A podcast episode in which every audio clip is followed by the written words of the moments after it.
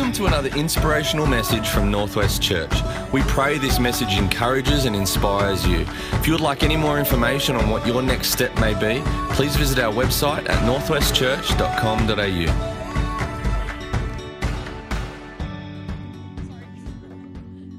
Very good. Hi, everybody. How are we? Welcome to church. For those of you who don't know, my name is Daniel Urquhart, and uh, I'm um, bringing the message today. And uh, I hope it's a good one. Um, if it's not, well, then um, speak to me at the end and we'll, uh, we'll work through it. But look, I'm always, um, always privileged to be able to come here and talk. I think um, that um, that we live in a really remarkable time, I believe. I believe we live in a remarkable time as the body of Christ, and I believe we live in a remarkable time individually um, as people, making up that body.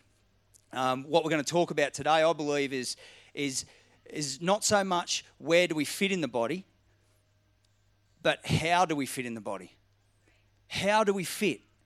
Um, how do we uh, come to maturity? How do we receive the things that God has so obviously promised in His Word? Um, so that's what I want to talk about today. And, and, the way I want to structure that, if I could, I'm going to ask you some questions. Um, and I want to give you the answer right now. So the answer to the questions that I'm going to ask today is yes. That's the answer. But what I want you to be careful of is that if any time when I ask these questions, and it probably might happen, I know it happened with me when I was working through it. If at any time when I ask a question, you don't feel the answer is yes inside your heart and life, just please take a note of that. Because I believe that God wants to bring breakthrough in that area. You know, the Word of God says that, is, uh, that His Word and His promises are yes and amen. So, what happens when we don't know where we fit in something or what God has said doesn't quite line up? So, we're going to talk a little bit about that. Um, so, when I, well, I'm going to start with a couple of questions, and then, and then as we go, we're going to ask some more. But first question I want to ask today is who wants to be made and feel complete? Yeah? Who wants to be made and feel complete? That'd be amazing, wouldn't it? Who knows that people can't do that for us? You know, you hear people say, "Oh, you know, just you know, get a husband, get a wife. You know, just be, I feel complete."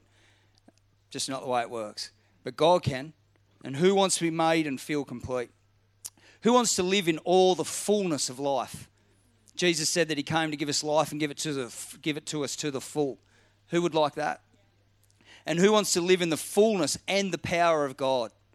The Bible says that God, that Jesus, through Jesus, we have everything we need for life and godliness. So that's a promise. Who wants to live in the fullness of that power? That'd be amazing, wouldn't it? At the end, we're going to talk about, um, about how that can happen. But before we do that, I want to ask you this question Who is currently living in completion, fullness, and power? I wouldn't expect that too many put their hand up. I certainly wouldn't but it's something that the Bible promises. It's something that the Bible says we can have. And so we're going to work through a couple of things that I believe are things that, um, that stand in our way, if you will. Because God's not a stingy God, He doesn't make promises and then not deliver. So Jesus died, like we talked about. Jesus died to give us an abundant life and give it to us, give us to the full. And obviously, we all fall short of that. So, we're going to talk about a couple of things as we go now, and I'm going to again ask it through questions. Um, and the first question that I've got for you is Are you worth it? Are you worth it? All right. So, are you worth it when the damage is done? This year, um, at Christmas time, um, Nat and I went to Port Macquarie for Christmas, and um, when we were coming home, uh, we, I say we, put fuel, uh, petrol in a diesel car. So who knows that isn't good? That's not good. God was with us, and we drove 40 kilometres. So I'm not talking about just wrong fuel. I'm talking about 40 kilometres later, the car's missing and carrying on. I'm thinking, what's going on? And anyway, ended up being that. And so uh, we got had to get a tow truck back to Port Macquarie, and we got the fuel drained out, and um, um, by a miracle of God, it was okay and we drove home. That very day, we hit a kangaroo. Um, then, oh, it's that long a list, I better look at my notes. Um, we had a crack windscreen, which has since now been replaced. And then somebody or something smashed my revision mirror um, the side one. And because the revision mirror was smashed, we couldn't see properly. And so we, I say we, backed into something, backed into something and put a massive big hole in the, in the back of my car. Right? And then um, finally, the other day, we were going up the dam and I was strapping boards onto the roof. And you never get up and have a look at your roof. And I got this massive big dent in my roof. All right, that was just to top it all off. And um, so you can imagine how my car looks at the moment. And because it looks like that, I haven't washed it or anything like that. And I pulled up to a customer's house the other day and he said, Mate, what have you done to your car? It looks like a Beirut taxi. Right? And I'm thinking, yep, it does. And there's nothing I could say about it. The damage was done. That was my car, you know? And anybody looking from the outside might look at that car and think that I don't care about it. But you know what? I do. I, I love my car. But my car went through a bit of life. That's what happens. That's what happens when you buy a car and you put it on the road, and that's what happens with us human beings. When you are living on this earth, you are going to get dented, you are going to get damaged, you are going to get hit. But are you worth it when the damage is done? You know, when I when with all of that being said, my car now is in the in the shop getting fixed, and it's going to come out and it's going to look brand new. But it's my responsibility to do that. It's my responsibility to look at my car and, and, and think, you know what, I'm not going to cry over spilt milk here. We're just going to get it sorted. And I want to ask you, are you worth it when the damage is done to be repaired? Are you worth it when the damage is done to be restored? Are you worth it when the damage is done to be better than what you used to be even before the accident or before the issue or before the thing that happened? And obviously, yes, yes, you are. But I actually want to add one other thing in there. But it's your responsibility.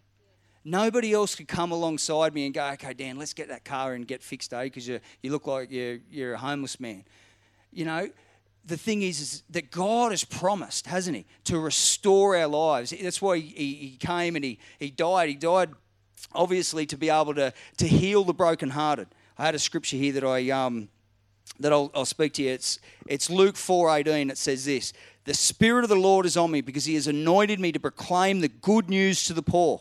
He has set me to proclaim freedom for the prisoners and recovery of sight to the blind and to set the oppressed free. Jesus thought we were worth it. Are you worth it when the damage is done? Life happens, stuff happens. But just because my car's got a couple of dents, I'm not going to give up on it. I'm going to keep at it and get it fixed. And you know what? It's only a car. But are you worth it when the damage is done? We all go through stuff, don't we? You know, stuff happens. So are you worth it when there's been damage done in your lives?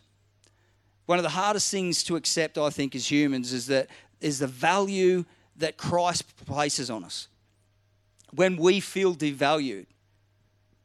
You know, and I think it's one of the strongholds that um, religion has over people's lives is that you actually have to come and be able to bring something to God, that, that you actually have to come somewhat um, straight with no dents. You have to actually bring something to the table, a kind of decency to God, that He'll be able to accept you. That's a lie. Who knows that there's nothing that we bring to God other than ourselves? Our willingness it's, it's kind of like this. The Bible says, and you know this scripture, it says that while we were still sinners, Christ died for us. And we did nothing to earn that. But what happens sometimes is as we become Christians and, we're, and, we're, and we come to church and we grow in our um, time with God, I won't say maturity, but our time with God, we start to think that we actually start to bring something to the table for God when really all we ever bring is our willingness. Lord God, I'm here and I'm willing. And if I'm not able, Lord God, I pray you'll make me able. There's this scripture, and I love it, and I'm going to talk about it again later. And it says that He gives us the desire and the power to do what pleases Him. And we're going to fall in one or two realms, and it's the willingness to be able to be used by God, no matter what's happened, no matter the damage done, or is an unwillingness. They're the only two categories. God is the one that empowers us. It says that, that He gives us everything that we need for life and godliness. No matter what damage has been done in your world, no matter how many dints you've got, no matter how many things that happen, but you've got to present yourself. And you've got to go, God, you know what? I've made a mess of it, or somebody's made a mess of it on me. But I'm here and I'm willing. And I'm not going to let a couple of dints make me feel like I'm not worthy of you, Lord God, because to be honest, I'm not worthy of you anyway but you make me worthy and you think I'm worth it. And because you think I'm worth it, I'm worth it and I'm here. But what can happen sometimes, either religiously or just unbelief, we step back and we don't feel worthy. And so we don't step in, we don't take the responsibility of going to the healer. He calls himself a healer, the great physician, the lover of our soul.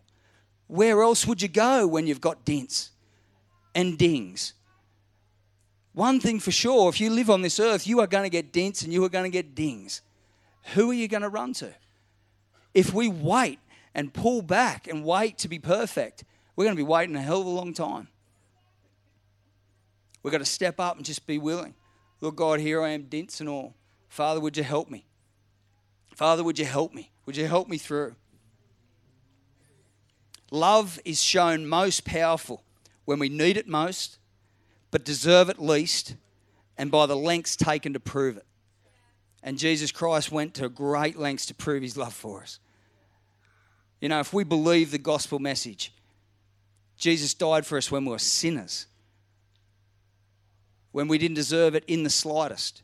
I just want to remind us now that we've been believers for quite a while, it's still the same. We don't bring anything in, in that sense. We offer ourselves to God, and, and God brings gifts and talents and everything out of us, but He's the one working in us and through us. What we offer is our willingness, dints and all. Very good. Are you worth it in the hard times? Who has been through hard times? Yeah, we've all been through hard times. Just like, um, just like the car that gets dented. If you're in this um, life long enough, you're going to get dents. You're going to get dings. If you're in this life hard long life long enough, you're going to go through some hard times. So, I'm just about to talk about um, uh, a principle, I guess, if you will, or a, uh, what the Bible calls the enemy of our soul. The Bible talks about there being an enemy. The Bible talks about there being um, an adversary of the body of Christ, of, of his children. Uh, the Bible talks about that being Satan. And so when I mention that, sometimes people can get a little bit funny and they, you know, think that, you know, it's fairy tale stuff, but it's in the Bible, black and white. Jesus speaks about it a lot. And what he talks about is that Satan takes every opportunity he can to, to undermine us and to undermine who we are in God. And then if we believe him, that undermines our footing. It doesn't mean there's not a good foundations for us to stand on, but we've got to stand on it. We've got to be the one to stand on it. So the enemy uses every opportunity to convince us we have no value. But it's not until we agree with him that he can actually start to steal, kill, and destroy. Now, the Bible said that Jesus actually said that the devil came to steal, kill, and destroy. But I have come that you may have life and have it to the full. And why I, why I mention it the way I do is because the enemy actually comes at opportune moments in your life to devalue you, to say the dents are too great, the hardship's too much, give up and quit, it's not worth it. Are you worth it in the hard times? You are worth it in the hard times. And but just like the dents, you have to present yourself. You have to present yourself. You have to stand on the, on the rock that is Jesus Christ and say, you know what, Lord God, I actually don't know what to do. I'm really stuck. This is a really hard time. Well, I've been copping a flog and I've got that many dents, Lord God, I've got no paint left. But I'm presenting myself because you said, Lord God, that you're for me, not against me, and that you'll never leave me nor forsake me. But the enemy will come and he will lie and he will deceive, and that is the only ammunition he's got against you. But that can only work if you believe it. If you don't believe it, he has no ammunition. That's actually what the Word of God is for. It's ammunition against the enemy, it's truth against a lie. that Jesus said, He said, if you're my disciples, you will um, you'll you'll do you'll do what I say. You'll obey me, and when you obey me, you'll know the truth, and when you know the truth, the truth will set you free. So it's obedience, then you know it, and then it sets you free. You first got to know it, then you've got to obey it, you've got to know it, and then you've got to walk in it. So, what does a lie do if you believe a lie? If the truth sets you free, what does a lie do? It binds you, it holds you, it restricts you, it will kill you. That's actually how he steals, kills, and destroys. By you believing a lie. Are you worth it in the hard times? You've got to be careful in the hard times. You've got to be careful. Jesus wants to use every opportunity to show us how much we're worth to Him. But it's not until we agree with Him that we actually get to live the life He has for us. You guys get it, don't you? You understand? Jesus said that He came in truth and light, that He is the truth. He's the truth, the way, and the life. But we actually have to step up and go, you know what? I'm not going to, the Bible says, doesn't it? I know I'm using a lot of references to the word, but I mean, you know what? That's all we've got.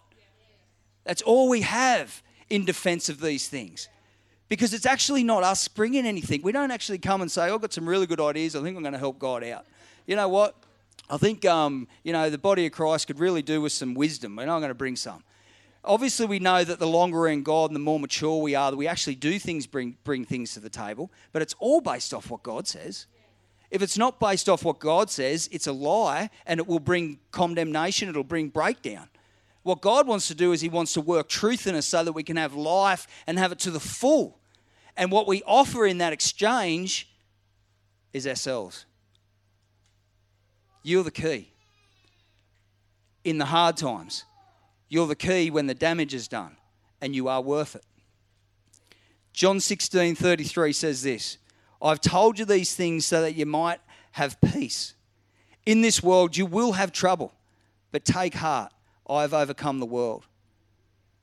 It would be easy to stand up here and say, you know what, when you become a Christian, it's just like the problems of the world just glide past you and it doesn't affect you at all. Wouldn't that be cool to say that? And I don't think the opposite's true either. I actually don't. I, I, I, don't think that when you become a Christian, life turns against you like a snarling dog and everything goes south. I don't believe that either. My experience is, is that perfect peace have those whose hearts are steadfast on God. I don't know what I'm going to go through, but I want perfect peace through it. But if I'm going to do that, my heart has to be steadfast on God. I have to step up and I have to go, Lord, you know what? I'm going through something I don't understand, but my peace is found in you. Now, I'm not saying that because I've got that nailed by any means, but at least it's a truth. At least I get to choose. And I choose to step up most of the time, sometimes. Listen to this scripture, eh? We're going to talk about promises for a second. Jeremiah 29, I just love this. It says, it says this Jeremiah 29 11. For I know the plans I have for you, says the Lord. They are plans for good and not for disaster, to give you a future and a hope. And why I love this scripture so much is if you if you know the background of it, and a lot of you will, this this promise was actually given to the Israelites while they were in captivity. They'd been taken from their own land and they were in captivity and they were going to be there for another 70 years. Now, they were in captivity because they were so terribly sinful and disobedient and they, and they went against everything that God had said. So they're there as a punishment. So, in the middle of their exile and in the middle of their punishment, God gives them this promise. How amazing is that? He's way better than us. He knows what we need. For I know the plans for you. Think about the context of the story as I just said it. For I know the plans I have for you, says the Lord. They are plans for good and not for disaster to give you a future and a hope, even though you don't deserve it. I've got my eye on you and I'm going to get you through this. And I love the fact that it says a future and a hope. It's really, really, really important. Because before there's ever a future, there has to be hope. There has to be hope in the middle. We all have something that we're wanting in our lives that we haven't got, that we've been asking for for a long time. And our job is to step up and go, Lord God, I'm hoping in the middle because it hasn't turned up yet. It's when you step back and, and, and, and, and think that God's let you down, that's when potentially you allow the enemy to come and steal that promise from you. Now, one of the really amazing things about this, this, um, this promise, in this story at least, is because there were actually prophets running around while they were in exile saying, Don't settle down, don't marry, don't, don't, don't enjoy this place. God's going to get us out of here. And God actually stepped in. He said, No, no, no, no, no. Settle down. Get married. Get used to it. You're going to be here for a while. You're going to be in exile for a while. There's a bit going on. You've got to sort through some stuff. But this is not your future. And I want to tell you guys that whatever you're going through at the moment, God says this is not your future. You are worth it in the hard times, and so is He.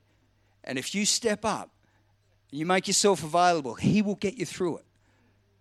And don't forget, part of truth is obeying what you know, knowing it, and then allowing it to set you free, and not believing a lie in the middle. Just because you haven't got it yet doesn't mean it's not coming a future and a hope. Are you worth it when you feel devalued? Are you worth it when you feel devalued? Uh, one of the clearest examples of this, I guess, is when young children get um, abused or you know terrible things that happen as you might be growing up you, you get what i'm saying and, and whenever a young child is abused for whatever reason for whatever crazy reason when they grow up, they feel it's like it's their fault. They feel the guilt and they feel the shame. They feel devalued. And it wasn't even their fault. They had nothing to do with it, they just experienced it. And isn't life like that? When we go through things that are hard, we feel devalued. We feel like we're not worth it. It might be a broken marriage. It might be a broken business. It might be a broken relationship. It could be something that somebody said to you when you were that high. And you carry that with you for the rest of your life. Now, God doesn't want you to carry that. You know, that's why he speaks truth over us. That's why he's promised to set the captive free. That's why he's, he wants to bring us, he wants to make the, the blind see. He wants to save us and bring us out of that. But for whatever human reason, we hang on to those negative things. You know, I don't know how many good things were said about me when I was a young fella, but I don't remember many of them. But I remember the bad stuff. I don't know what that is, but we've got to decide to let that go. Because you are worth it when somebody else devalues you. You have great value in, in God's eyes. Jesus gave his life for you. Now, isn't it just like the enemy that when somebody does something to you, he uses that against you? And it's not even your fault. Or what about when you do do something wrong? Have you lost value? Are you worth it when you feel like you have no value? There's so many occasions for us to feel like we have no value. But none of them are going to set you free. It's up to us to go, you know what, Lord, I feel like I've got no value, but you keep on telling me I'm worth something. So, Lord, I'm going to believe you today and I'm going to step into these things. I've got no confidence, Lord God, but I'm going to do it just because you tell me to do it. And I'm going to be brave. You know, that, that awesome scripture where, where God says to Joshua, He says, um, Be strong and courageous. Do not be dismayed. Do not allow the things of the enemy and the things of the world to crush you. You've got to be strong and courageous. You've got to stand up. You've got to stand on my word, he was saying to, to Joshua. Are you worth it when you feel devalued? Are you worth it when that uncle said this or that thing happened to you or that breakdown? Are you still worth it? You are worth it.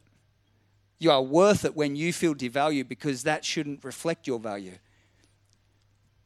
The, the enemy's always painting a picture of how he sees things, and he wants us to see it that way as well. But so is God, always painting a picture. And his picture will always be hope and it'll always be future and it'll always be blessing. And I'm not talking prosperity gospel here, I'm talking about God's own word. He says that I know the plans that I have for you. Just because you're not in it right now doesn't matter. I've got a better thing for you. I've got a better thing for you. Are you worth it when you feel devalued? I'll leave you this on this, this particular question. Nobody can devalue you unless you agree with them. If you agree with them, you, you lose value. It's just the way it goes. And that's why it's, this is so dependent on our relationship with God. Are you worth it when you fail? We at our business in our business we talk about success a bit, and we talk about um, success has not always been on top of things. It's not letting things get on top of you.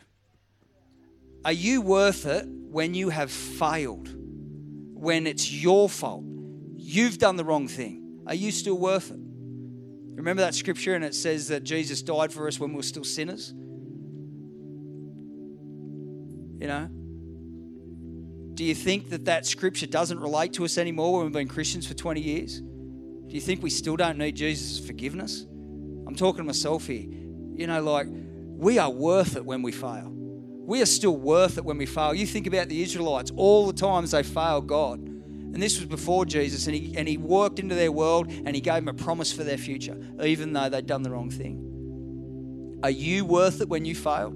You ever think about where you're failing right now, where you have failed, and how you have allowed it to mark your world? From that time on, I was less a person because of this mistake that I made.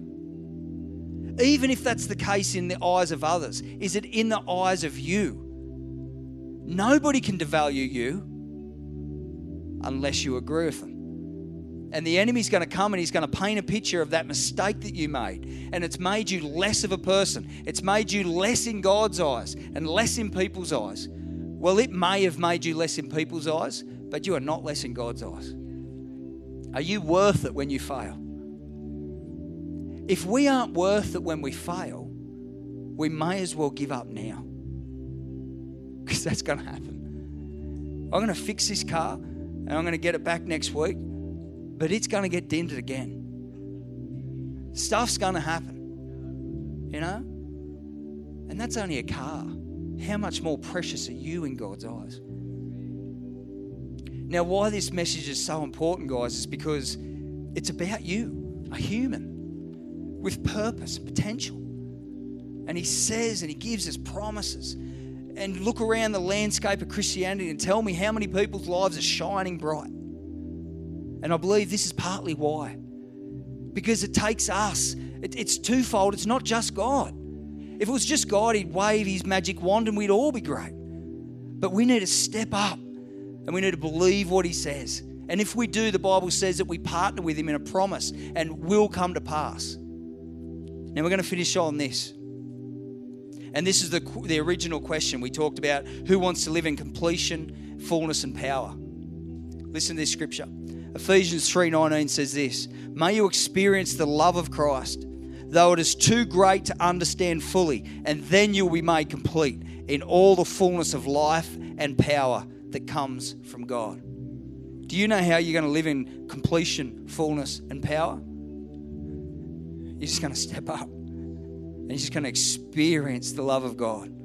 And it says the Bible says right there, if you want to read it when I'm when I'm when when this is over that when you experience the power and the love of God, you will live in completion, you will live in fullness, and you will live in power. It doesn't say when you stop getting dents, it doesn't say when you stop making mistakes, it doesn't say when you get your life right.